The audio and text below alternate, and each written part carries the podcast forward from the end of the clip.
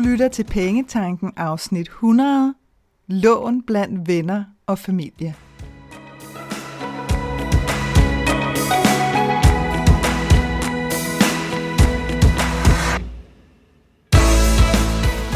Velkommen til Pengetanken. Jeg hedder Karina Svensen. Jeg fokuserer på hverdagsøkonomi med et livsfokus. Når du forstår dine følelser for dine penge og dine tankemønstre omkring din økonomi, så har du direkte adgang til det liv, som du ønsker at leve. Lad os komme i gang. Ofte så udspringer det jo i et dybt ønske om at hjælpe, når vi låner hinanden penge.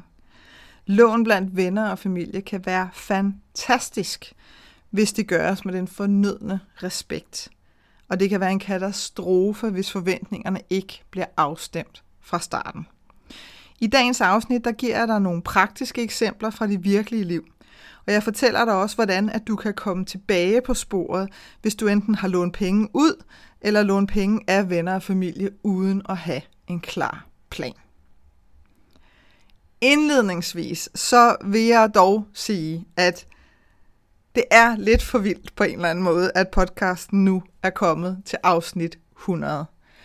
Da jeg startede tilbage i september 2019, der gjorde jeg det ud fra et, øh, ja, det første ord, der kommer til mig nærmest et kald, men det var sådan virkelig sådan en insisterende prikken til mig fra min, øh, fra min kære intuition, der sagde, kom nu, kom nu, og til sidst så var jeg sådan lidt, okay, så gør jeg det nu. Og jeg havde måske ikke lige forestillet mig at skulle gå i gang der, fordi jeg synes, der var nogle andre ting, der også skulle laves, men der var simpelthen ikke noget at gøre. Og jeg kan helt ærligt sige, at jeg har elsket hver evig eneste afsnit, som jeg har indtalt til dig. Så tusind tak, fordi at du lytter med, og hvis du er helt ny, så tak fordi du er her. Jeg håber, at øh, du har lyst til at lytte tilbage til nogle af de andre afsnit. Og der har jeg også bare lige lyst til sådan at sige, fordi nogle andre kan vi godt blive sådan lidt, så må jeg lytte fra starten af. Du skal bare plukke løs øh, efter, hvad, hvilke afsnit, der ligesom taler til dig. Der er ikke nogen kronologisk rækkefølge på de her podcast-afsnit. Så haps dem endelig i den form for rækkefølge, som du har lyst til, hvis det er det, der virker bedst for dig. Jeg var lige inde og kigge på, øh, på tallene, bare fordi, at nogle gange, så, øh, så kan det være rart, når man sidder her, ligesom jeg gør, bag en mikrofon, og ikke står over for dig, så kan det egentlig være meget rart at se, jamen, hvor mange lytter med og downloader og ligesom er med i den her sfære. Og der kunne jeg se, at vi er altså nu op over mere end 45.000 gange, at der er downloadet eller lyttet. Og når jeg siger sådan enten eller, så er det fordi, jeg ved, at nogle af jer, fordi det har I fortalt mig, at nogle af jer, I downloader og gemmer, og så binge-lytter I sådan senere, hvis I ved, at I skal lave et eller andet havearbejde, eller gå en tur, eller køre en længere tur, jamen, så får jeg lov til at være med i ørerne hos jer, og det er jeg virkelig taknemmelig for.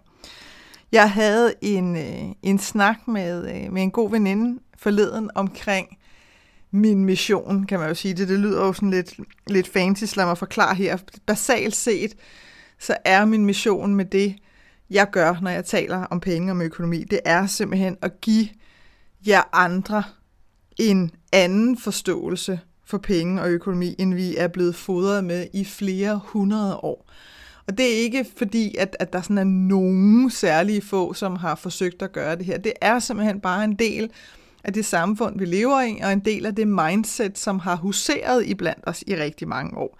Øhm, og det vil jeg bare rigtig gerne gøre op med, fordi at, at der efterhånden er kommet sådan et skær af kejserens nye klæder over det, hvor der ikke rigtig er nogen, som, som måske tænker særlig meget over det, øh, eller som tør sige, det her virker altså forkert, fordi at man måske er bange for at blive talt ned til eller hængt ud, som det ved du slet ikke nok om, så det kan du slet ikke udtale dig om. Det er i hvert fald nogle af de ting, som, øh, som jeg hører fra nogle af jer, øh, at, at det godt kan være lidt svært nogle gange at holde fast i det, som man selv kan mærke er rigtigt.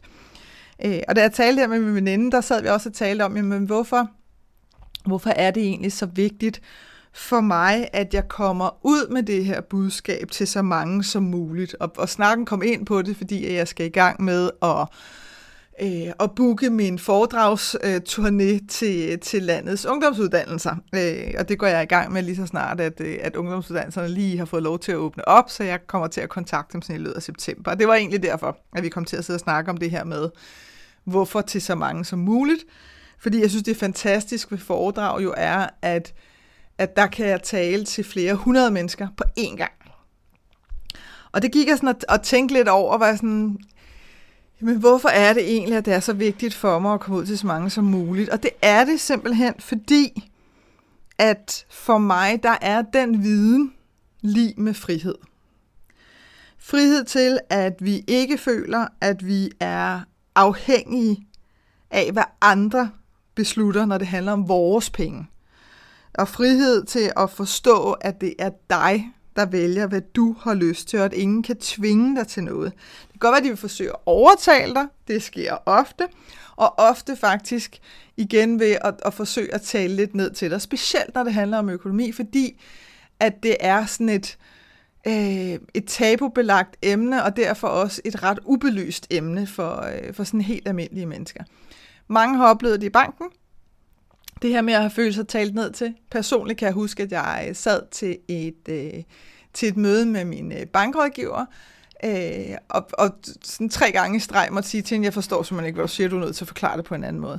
Og hun blev mere og mere irriteret, hvilket jeg godt kan forstå over på hendes side af bordet, fordi hun bare tænker, jamen prøv at høre, ja, det er da simpelthen så indlysende, øh, at, at det nærmest var som om, det var mig, der havde problemer med ikke at forstå det. Jeg havde det sådan lidt, prøv at høre, det er mig, der skal forstå det, fordi det er mig, der skal tage beslutningen.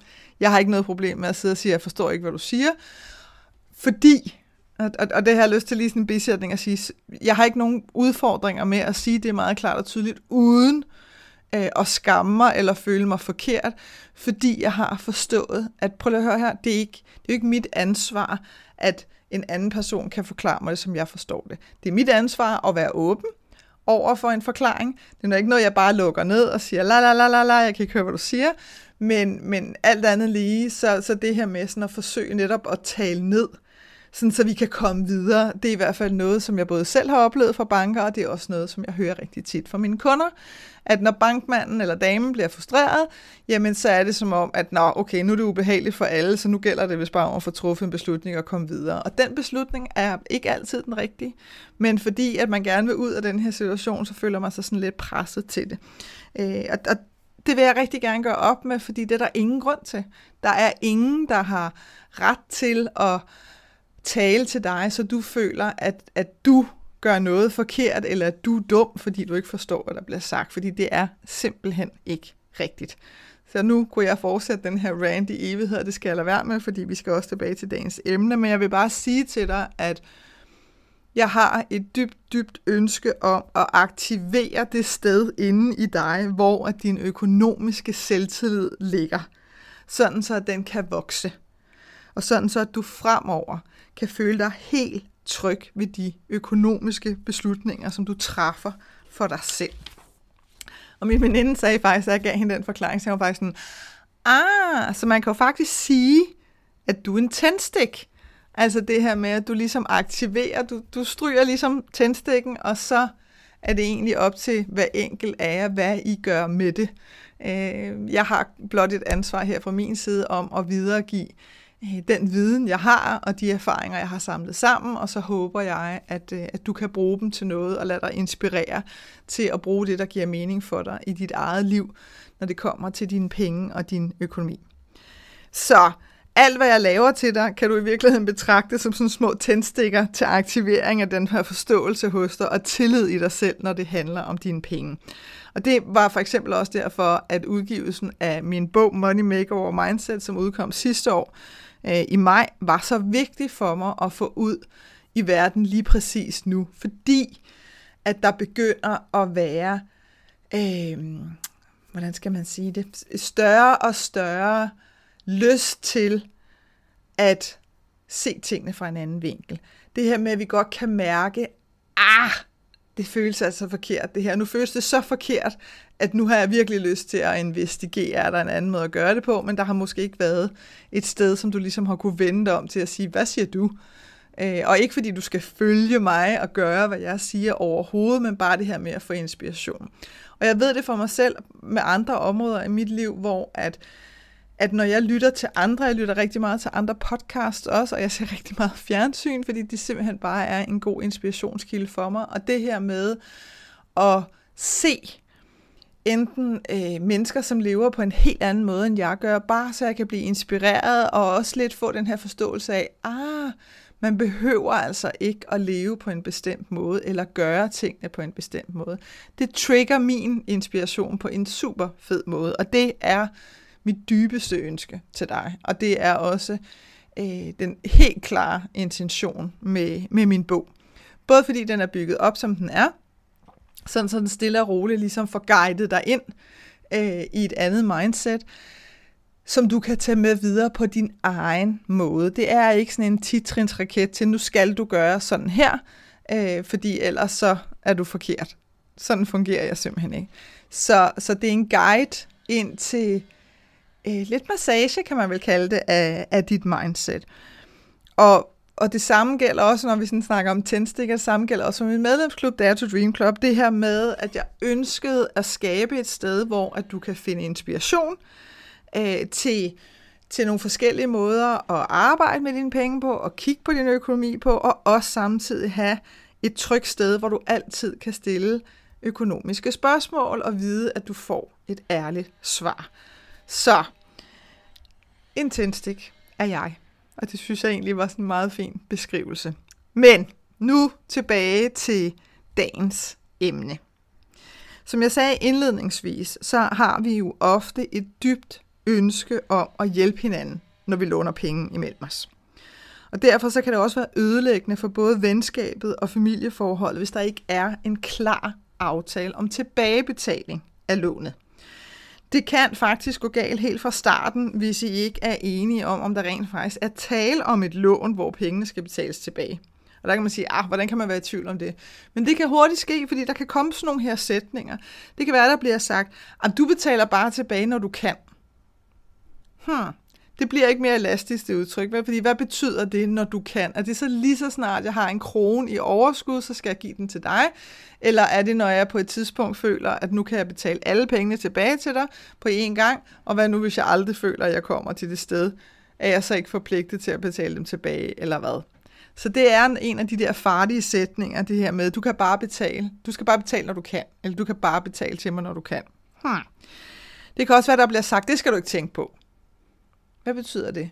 Betyder det så, at okay, så får du ikke have pengene tilbage? Hmm. Eller, hvad med denne her? Det er næsten en af de værste. Det kan vi altid tale om senere. Fordi det ligger sådan en, hvad, hvad betyder det, og hvad betyder senere, og hvad så hvis øh, betingelserne ikke er nogen, som, som, som vedkommende kan leve op til, hvad, hvad ligger der egentlig i det? Så sådan nogle udtryk kan gøre, at, at der rent faktisk kan opstå tvivl om, at det her er et lån, eller er det penge, jeg sådan kan låne på ubestemt tid, uden at de nødvendigvis behøver at blive betalt tilbage. I det her afsnit, der kommer jeg til at give dig nogle eksempler fra det virkelige liv, som du forhåbentlig kan bruge til at komme videre, hvis det er gået lidt galt mellem dig øh, og en ven eller dig og et familiemedlem. Øh, og du kan også bruge eksemplerne, hvis du ikke selv har lånt penge endnu, eller ikke har lånt nogen ud endnu, til venner eller familiemedlemmer, men måske overvejer en af delene. Så jeg giver dig nogle forskellige vinkler her. Og den første vinkel, det er denne her situation. En ven vil låne penge af dig. Så det er altså den, vi står og kigger på nu. Nu kommer en ven til dig og siger, kan du låne mig nogle penge? Og lad os nu antage, at du har den her følelse. Du har det simpelthen ikke godt med det. Du har simpelthen ikke lyst til at låne penge til din ven. Du har ikke lyst til, at der er penge imellem jer. Du føler dig usikker på, om du får dem tilbage. Det kan være, at der er alle mulige andre årsager, men basic er, at du har simpelthen ikke lyst til at låne penge til din ven. Min anbefaling her til dig, det er at sige nej. Og lad være med at at komme med sådan nogle øh, udtryk, som ikke er rigtige. Det kan vi rigtig hurtigt komme til. For eksempel ordet desværre, det har altså været en af dem, jeg virkelig selv har skulle tage mig selv i. Det er, med, man kan have lyst til at sige, det kan jeg desværre ikke. Og det betyder, at, eller man kan ikke sige, det betyder, men det kan komme til at lyde som om, at hvis omstændighederne var anderledes, så ville du have gjort det, men lige nu kan du ikke. Og så det kan næsten komme til at lyde som om, det har jeg ikke penge til, så, men ellers ville jeg have gjort det. Og det er jo ikke rigtigt. Fordi basalt set, så har du en følelse af, at du ikke har lyst til at låne ud. Så, så prøv at lade være med at få fanget dig selv i nogle af de der sådan lidt lumske sætninger. Og du er ikke forpligtet til hverken at forklare eller forsvare dit svar. Så i virkeligheden så er det bedste at være ærlig og bare sige, det har jeg ikke lyst til. Punktum.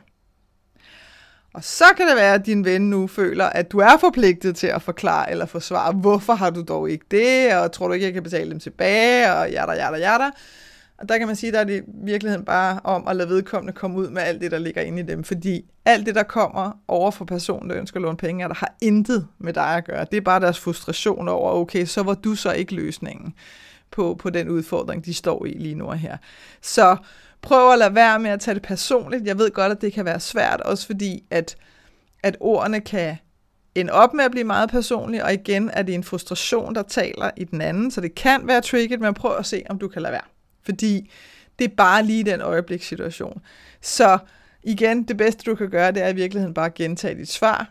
Det har jeg ikke lyst til. Hvis folk prøver at afkræve dig en forklaring. Og, og afhængig af, hvordan du har det med det, afhængig af, hvor direkte du har lyst til at være, så er det jo fair nok at krydre dit svar med. Det har jeg ikke lyst til, og jeg føler egentlig ikke, at jeg er forpligtet til at forklare, hvorfor. Jeg har bare ikke lyst. Punktum. Lad os nu antage, at din ven kommer og gerne vil låne penge, og du har det helt fint med det. Så er det min varmeste anbefaling, at I får lavet en helt konkret aftale om, hvor stort skal beløbet være, og hvordan og hvornår skal det tilbagebetales. Sådan så I begge to er helt med på, hvad aftalen går ud på. Og det skal ske inden du enten overfører pengene eller giver pengene til din ven. Skriv gerne en sms eller en messengerbesked eller et eller andet, som I begge to svarer på, sådan I begge to ved, ja, aftalen er, at nu låner du 10.000 kroner, og så betaler du 1.000 kroner tilbage om måneden, eller 500 kroner, eller hvor meget du aftaler. Men bare det her med, at I begge to har det imellem jer, sådan så at skulle der opstå noget, jamen så er der ikke nogen tvivlsspørgsmål om, hvad aftalen lød på. Øhm, og hvis det er, at, at der er sådan lidt den her øhm, veje bag, at jamen, kan jeg, ikke lige, jeg ved ikke lige, hvornår jeg kan starte helt, kan jeg ikke lige vende tilbage til dig med det, så lad være. Fordi det bliver et problem for day one, fordi det øjeblik, du har klikket overfør på den betaling, så begynder du at få dårlige nerver omkring, mm-hmm, hvad så hvis det første til december? Hvad så hvis det første til næste år? Hjerter, hjerter, hjerter. Og så opstår der alle de her ting, som kommer imellem jer. Højst sandsynligt er det dig, der kommer til at fokusere mest på det. Din ven tænker ikke så meget over det, og nu har I allerede sådan den her mærkelige øh, øh, elefant i rummet i virkeligheden. Så helt klare, konkrete aftaler, inden at nogen som helst penge skifter hænder. Det er super, super vigtigt for at undgå, at der sker misforståelser, eller at de kommer på tværs af hinanden. Så kan der være eksemplet med et familiemedlem, som gerne vil låne penge af dig. Og lad os nu bare sige, at tilfældet er det samme som med din ven, at du har simpelthen ikke lyst til det. Jamen, så er svaret det samme, som du vil give til din ven. Det har jeg ikke lyst til. Du er ikke mere forpligtet til at låne penge ud, bare fordi, at det er til et familiemedlem. Hmm. Og den skal man altså lige... Fordi tit så har vi det der med, at du ved, tykker en blod, bla bla bla, og, og uh, det er jo familie, og så. Det er sådan nogle helt åndssvage udtryk, vi kan bruge for at få skruet os ind i noget, vi slet ikke har lyst til. Det er også derfor, at vi sidder til påskefrokoster, pinsefrokoster, juleaftener og nytårsaftener, og hvad ved jeg, og sidder og glor på nogle mennesker, som vi overhovedet ikke har lyst til at være i selskab med, men de er jo familie. Og der har jeg virkelig lyst til at sige til dig, den er du simpelthen nødt til at begrave, når det handler om penge. Generelt set vil jeg anbefale at begrave den øh, over det hele, men det er så lige meget. Men når det handler om penge, så er du absolut ikke mere forpligtet, bare fordi at det er et familiemedlem. Jeg har dog lige lyst til at komme med den her lille advarsel til dig, fordi at jeg har hørt det ske flere gange, at det kan godt være, at familiemedlemmet kommer med nogle verbale eller sådan følelsesmæssige angreb mod dig, hvis du siger nej. Øh, og det kan være sådan noget med, vi er jo familie, og hvorfor vil du ikke det? Du har da masser af penge, eller stoler du ikke på mig, eller hvad det nu end kan være. Og her, der gælder altså det samme, som, som jeg beskrev op i eksemplet med, hvis det nu var din ven det her har basalt set intet med dig at gøre. Det er familiemedlemmet, som står i en situation, som er frustrerende, og derfor så er der altså brug for lige at lukke noget frustration ud til dig. Så hvis du ligesom kan se det som, du godt kan mærke, nu begynder der altså at blive sendt pil i den retning, så, så prøv at forestille dig, at du lige øh, lukker din egen lille bogport, øh, og så kan du komme ud igen, når det er, at du føler, at nu er vedkommende ligesom færdig med sin rant. Øhm, og hvad det så måtte afstedkomme, at du siger nej til at låne penge, er heller ikke dit ansvar. Og jeg ved, at det kan være super svært, øhm, fordi at det er familie, og fordi at der kan ligge en masse øh, forskellige følelser i. Men det bliver bestemt ikke bedre, hvis du bare vælger at låne penge for at få fred. Fordi igen, det vil ligge sig imellem jer som sådan en, ja, meget stor elefant, som vil blive ved med at være der, og det kan skabe endnu flere problemer, øh, end hvis du bare er ærlig og igen sige, det har jeg simpelthen ikke lyst til. Hvis du har lyst til at låne penge til dit familiemedlem, jamen så gælder det det samme. For lavet en helt klar, konkret aftale, som vi begge to godkender og indvilder i, inden at der bliver givet nogen som helst penge til nogen. Så vender vi lige bøtten og kigger på den vinkel, som hedder du vil gerne låne penge af en ven. De overvejelser, som du med fordel kan gøre dig, det er, er det nice to do eller need to do? Og her der taler vi om, at du virkelig skal være ærlig over for dig selv. Altså need to do er i min optik liv eller død situationer, altså reelle liv eller død situationer. Og det er det aldrig. Altså, det er det så sjældent, at, at de optræder nærmest en ud af en million tit så er det bare det her med, ah, jeg har lige en klemme, jeg har fået en ekstra regning, og de vil ikke være med til at dele den op. Øh, så så føler man lige selv, at det er liv eller død. Det er det ikke. Så må du ligesom tage konsekvensen øh, af det. Altså, fordi det, der er udfordringen, det er, at det kan være rigtig svært for din ven at sige nej til dig. Også selvom vedkommende måske mest har lyst til at give det svar. Så så, så det er lidt for dig at tænke over, hvad det er for en situation, du sætter din ven i. Øh, og det er altså skørt at gøre, hvis det er sådan en, en nice, nice to do. Det kunne være rart ved, eller det kunne være fedt hvis, fordi så kom jeg lige ud af den her klemme, jeg lige var i. Så virkelig tænk over det, og virkelig være ærlig over for dig selv med, er det her super smart at gøre. Og det kan også være, at du har lånt penge af din ven på et tidspunkt, og nu ligesom føler, at ah, så kunne du da også godt låne penge til mig, men sådan hænger det jo ikke sammen det, det betyder ikke, fordi man en gang har lånt penge til en eller anden, at så er vedkommende for resten af for livstid forpligtet til at genkælde eller gengælde, øh, hvis det er, at, øh, at du skulle have brug for det. Sådan fungerer det jo ikke. Øh, så, så det er også ligesom værd at tænke på. Det kan også være, at det er din ven, der i virkeligheden prøver at lokke dig til at låne penge af, af vedkommende. Det, øh, det har jeg hørt mere end en gang, vil jeg sige, og så kan man tænke, hvornår det Det er for eksempel typisk i forbindelse med ferie. Tag nu bare nu, landegrænserne efter corona, de begynder at åbne op, og, og folk strømmer ud over grænsen, fordi nu skal der altså nogle andre oplevelser ind. Nu har vi ligesom været buret inden, føler vi, så nu skal der altså virkelig ind på opleveren. Og det kan være, at din ven har nogle penge, og det kan være, at du ikke har nogen, og vedkommende så siger, at du, du kan bare låne mig. Det er super hyggeligt, men så tager vi til Italien, du, du, du, det bliver fantastisk, og det skal du ikke, og det der med at betale tilbage, det finder vi ud af, det kan vi altid snakke om. Du ved, hele den der helt typiske, ikke samtale, som skaber alle problemerne bagefter. Og det lyder jo fedt, ikke? Og du har måske også lyst til at tænke, jeg har altså også bare siddet her buret inden, og det kunne også være fedt, og Italien, altså, åh, og dejlig vin og solnedgang, og åh, altså, ved du hvad, ikke? Og så har vi den. Pas på med ikke at lade dig manipulere, hverken af din ven eller af dig selv. Hvis det er, at du vælger at låne penge af din ven, og din ven ligesom vælger at låne pengene til dig, så vil jeg virkelig, virkelig anbefale, at, at det er dig, der ligesom tager øh, førerpinden, hvad angår at lave en aftale. Og igen kan det sagtens være, at din ven forsøger at være sådan lidt, ah, det kan du altid, og det behøver vi ikke at aftale, og, sådan noget. og der skal du altså holde fast og sige, prøv at høre, hvis jeg skal låne de her penge af dig, og tusind tak, fordi at du har lyst til at låne dem til mig, det er jeg virkelig taknemmelig for, så kan det altså kun ske, hvis vi har en helt soleklar aftale om, hvornår og hvordan, at du skal have dem tilbage. Ellers så vil jeg simpelthen ikke låne dem, fordi jeg vil ikke have, at, øh, at der skal være nogle misforståelser, eller at det går skævt. Og det kan være, at din ven forsøger at afvise at lave en aftale flere gange. Jeg har set det ske så mange gange, og til sidst så føler man ligesom, at ja, jeg skal da heller ikke præste til det. Jo, det skal du. Eller også så skal du simpelthen lade være med at låne penge. Det, det er simpelthen, så jeg kan ikke understrege nok, det er så vigtigt, at I har en klar aftale, fordi ellers så er der nærmest en 100% chance for, at det går galt. Det kan også være, at øh, vi står i den situation, at du gerne vil låne penge af et familiemedlem. Og her der vil jeg anbefale dig at overveje de her ting.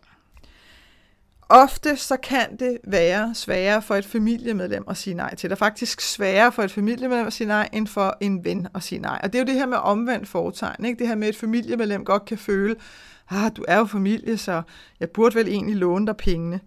Og penge er en meget personlig ting for mange. Så alene spørgsmålet, altså alene det, at du spørger et familiemedlem, om du kan låne penge, det kan trick alt muligt i den anden person. Og, og vi er altså bare ofte meget konfliktsky, når det handler om penge og økonomi. Øh, så det der med at være helt ærligt og spørge ind til og melde klart ud og sige det som det er, det er bare ikke noget, vi er verdensmester i, når det kommer til penge og privatøkonomi. Så igen, sørg for, at det er dig, der ligesom tager teten i at være sådan helt gennemsigtig med hvor meget du har brug for at låne, hvornår du betaler tilbage, hvordan du betaler tilbage, få kontonummeret for vedkommende med det samme, hvis, hvis familiemedlemmer siger ja til det. Altså virkelig gøre et nummer ud af at sikre dig, at hvis det nu er til den næste første eller et eller andet, du skal betale tilbage, at det sker, Øh, og det sker, jeg vil anbefale dig virkelig, at det sker automatisk, så du aldrig glipper det, så du ikke sætter dit familiemedlem i den her situation med, uh, nu hun ikke betalt, når du er gået 14 dage, og du har ikke tænkt over det, fordi du glemte det lige, bla bla bla. Og så har vi allerede sådan en mismatch. Så virkelig altid sørg for at overholde tidsplanen, uanset hvad der sker. Og her har jeg også lyst til at sige, at bare fordi, at det er familie, så er vedkommende heller ikke forpligtet til at låne til dig. Og det kan godt være, at du sidder og tænker, ah, Boløger Faster, hun har simpelthen så mange penge, at hun kan sgu da godt lige låne mig 1000 kroner. Altså, hallo, øh, det, det kunne hun da godt lide, og jeg har, da ikke, jeg har ikke lånt penge af hende før, eller hvem det nu end kan være, eller hvad der nu end kan være for nogle tanker, så vid, at det er din egen frustration, der taler til dig. Din faster er ikke forpligtet til noget som helst, når det handler om at låne dig penge. Det er der ingen i din familie, der er, og det er der ingen af dine venner, der er. Så generelt set, så kan man sige, at, at lån fra venner og familie, det kan være lige så ødelæggende for din økonomi, som en kassekredit kan være. Igen, med mindre der virkelig lige at tale om den her sådan liv eller død situation. Fordi det, der sker med en kassekredit, det er, at den bare sådan langsomt æder sig ind i din økonomi, og lige pludselig så står du bare med en overtrykket kassekredit på 25.000, så nu skylder du 25.000, og det er blevet en del af din hverdag.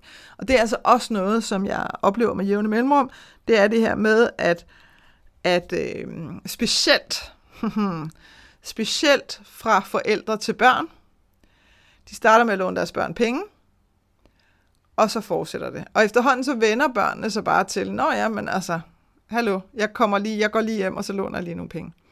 Så til sidst så er der ikke engang, altså, der er simpelthen ikke den fornødne respekt længere øh, omkring det her låneforhold, og forældrene har svært ved at, at sige det til deres børn, fordi Nå, ja, de bliver så sure, deres børn, og så kommer de igennem og spiser middag, og altså alt, hvad der ligesom kan, kan køre af sådan en følelsesmæssig afpresning imellem hinanden, fordi at man har fået skabt en situation, hvor at det nærmest bare er blevet normalt. Så, så der er sådan en forventning om, at selvfølgelig siger du ikke nej. Øh, og derfor så, så, kan, så kan der også opstå det, at man sådan bliver spurgt i det her sådan, i sidste sidste minut, inden at en eller anden deadline springer, og så er frustrationen jo virkelig højsædet, hvis du så lige pludselig siger nej som forælder. Så det er altså noget at være sindssygt opmærksom på. Hvorimod, hvis, hvis I har en meget, meget åben og ærlig dialog med hinanden, og ikke har nogen problemer med at sige tingene, som de er, og begge parter er fuldstændig cool med det, så behøver der slet ikke at være noget galt med det overhovedet. Altså, så kan det være helt cool med lån, også imellem venner og familiemedlemmer. Desværre oplever jeg bare i langt, langt flere tilfælde, at det er en udfordring, fordi at folk har svært ved at være ærlige, og det gælder på begge sider af bordet. Så hvis jeg skal give dig nogle eksempler, og det skal jeg, fordi det har jeg lovet dig fra, fra det virkelige liv, det her er sammenstykninger af, af mange, mange, mange forskellige samtaler, så det er altså ikke en, en enkelstående øh, historie, og det er det ikke, fordi jeg selvfølgelig har respekt for mine kunder og deres, øh, og deres privatliv, og det er dybt fortroligt, når jeg har samtaler. Så det her, det er på mere overordnet plan. Det er bare nogle temaer, som jeg har set genspille sig selv igen og igen og igen. Så lad mig give dig et par eksempler her. Det kan være barnebarnet, som har lånt penge af bedstemor. Der er måske lånt 20.000, 50.000, sådan et, et okay stort beløb, som som gør en forskel for bedstemoren, hvis det var, at hun fik de penge tilbage. Øh, men som hun også gerne vil låne til sit barnbarn. Det kunne være, at det var indskud til en lejlighed. Et eller andet, noget, der var vigtigt, eller en særlig uddannelse, eller et eller andet, hvor hun ligesom følte, det har jeg lyst til at låne mit barnebarn penge til. Og der er simpelthen sket det sædvanlige. Bedstemor har ikke fået lavet en klar betalingsaftale, så hun har højst sandsynligt fået sagt et eller andet med, at du kan bare betale tilbage, når du kan. Øh, og nu er der altså gået flere år. Ikke? Nu er der måske gået 3, 4, 5 år, og der er ikke faldet nogen som helst form for betaling af. Øhm, og det, der sker, det er simpelthen, at barnebarnet får så dårlig samvittighed, at han eller hun holder op med at komme til fødselsdag hos bedstemor, og andre mærkedage, og heller ikke lige svinger forbi til en kop kaffe for lige at hyggesluder, som vedkommende normalt vil have gjort. Og bedstemoren er dybt ulykkelig, fordi hun savner sit barnebarn og vil rigtig gerne have samtaler, og ved slet ikke måske, at der kører den her dårlige samvittighed over hovedet. Hun tænker bare, hvorfor kommer han eller hun ikke og besøger mig længere, og det synes jeg, da er ærgerligt, og hun presser måske også lidt på, for har du ikke lyst til at komme forbi, og barnebarnet kan slet ikke overskue og sige, at vedkommende har dårlig samvittighed, som holder sig bare væk, og til sidst lader man være med at besvare på telefonopkald og alle sådan nogle ting. Og det er helt skørt off. Ikke? I stedet for at tage, ja, den svære samtale, som hedder, kære bedstemor, jeg har det simpelthen så dårligt med, at jeg ikke har betalt nogen af pengene tilbage. Og her vil bedstemoren, fordi hun er den generation, ofte sige, det skal, du, ej, det skal du slet ikke tænke på lige nu. Altså det kan vi altid finde ud af. Og der er det jo bare så super vigtigt, at barnebarnet holder fast, fordi her er det i virkeligheden ikke for bedstemorens skyld. Her er det faktisk for barnebarnets skyld. Og en af de underliggende ting, der kører med dårlig samvittighed, det er jo også, at, at vi kan miste respekten for os selv. Og det er tit det, jeg oplever i de her situationer. Fordi at det ikke er et spørgsmål om, at barnebarnet slet ikke har haft nogen penge. Der har måske ovenikøbet været flere gange, hvor vedkommende har modtaget penge, penge tilbage i skat, et eller andet, du ved, uventede pengegaver, som snilt kunne være blevet brugt til, til afbetaling på lånet, men så var det lige sommer, og så var det lidt sjovere at, at have det sjovt med venner og veninderne, eller hvad det nu end må være. Og så bliver den dårlige samvittighed bare gange med faktor 5.000 eller et eller andet, fordi de penge burde jeg også have givet til bedstemor. Så der er der altså et spørgsmål om at hanke op i sig selv, og så tage snakken med bedstemor og få lavet den her klare aftale, og forklare bedstemor, hvorfor det er så vigtigt at få lavet den aftale. Sådan så, at, at man igen kan mødes som familie. Det kan også være moren, som bliver ved med at spørge sin datter om penge. Den her, den er skidesvær. Fordi en ting er forældre, der låner penge til deres børn. Det er ligesom et forhold, som har kørt øh, længe, altså hvor barnet har været afhængig af sine forældre sådan rent fysisk, altså da, da vedkommende var lille bitte barn, ligesom skulle have mad og passes på og alt sådan noget. Der er et andet styrkeforhold. Det her med, at forældre vil låne penge af deres børn. Au, au, nu begynder det altså at gå ondt, øh, og nu begynder der at komme sådan et for alvor mismatch, fordi øh, at igen, sjældent handler det om liv eller død situationer. Meget, meget sjældent for at sige nærmest aldrig. Så, så det, der sker, det er, eller det er i hvert fald har hørt de forskellige variationer fra mine kunder, det er, at forældre låner penge af deres barn til noget, som, øh, nå, men det kunne bare være meget, du ved, bilen skal lige have nye dæk, eller et eller andet. Øh, vi vil gerne have en ny sofa, nu er de lige på tilbud, eller sådan noget. Noget, der sådan er relativt ligegyldigt. Og det her med at sætte sit barn i den situation med noget, der er relativt ligegyldigt, det er simpelthen ikke fair. Og det er skide svært for barnet at sige nej, fordi igen, der har været sådan et modsatrettet styrkeforhold, hvor forældrene jo har hjulpet barnet i hele barnets liv. Øhm, og der sker altså også noget med respekten, øh, specielt hvis det er sådan gentagende gange, ikke? hvor man så, så låner man penge, så får man måske ikke lige, enten så får man pengene tilbage til tiden, cool nok, men du ved, så går der bare ikke så lang tid, så skal der lånes igen, eller også så begynder det at blive en udfordring med at få pengene tilbage, og så bliver det virkelig svært, ikke? fordi hvordan rykker man lige sine forældre? Altså, det er noget virkelig knald.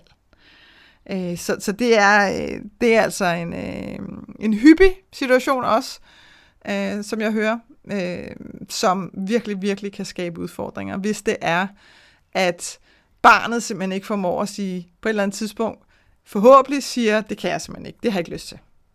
Slut, færdig. Og igen, ikke føler trang til at forklare sig, men også fordi det på en eller anden måde, så bliver det, hvis det er, at man begynder sådan at blive opfattet som bank fra sine forældre, altså det er en virkelig ubehagelig følelse.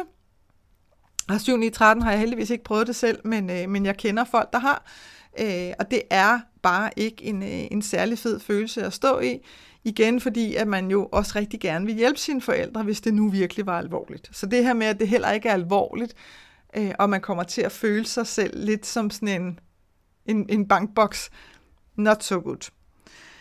Det kan også være en veninde, som har lånt penge af en anden veninde. Det er også set ske flere gange.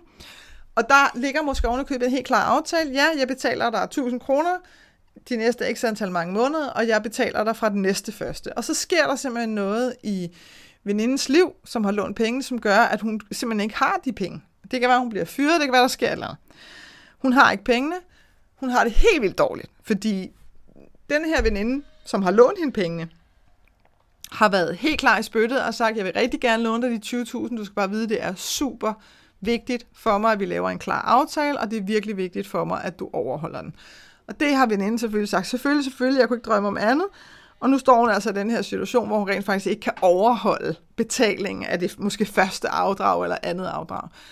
Øh, og, og så har jeg altså oplevet flere gange, at der simpelthen sker det, at fordi at veninden bliver så skamfuld, så cutter hun simpelthen kommunikationen. Altså hele forholdet til, til den anden veninde. Hun tager ikke telefonen, hun svarer ikke på opkald, og den anden veninde står selvfølgelig og tænker, hvad fanden sker der? Altså, what? Ikke? Og, og føler sig jo måske også narret.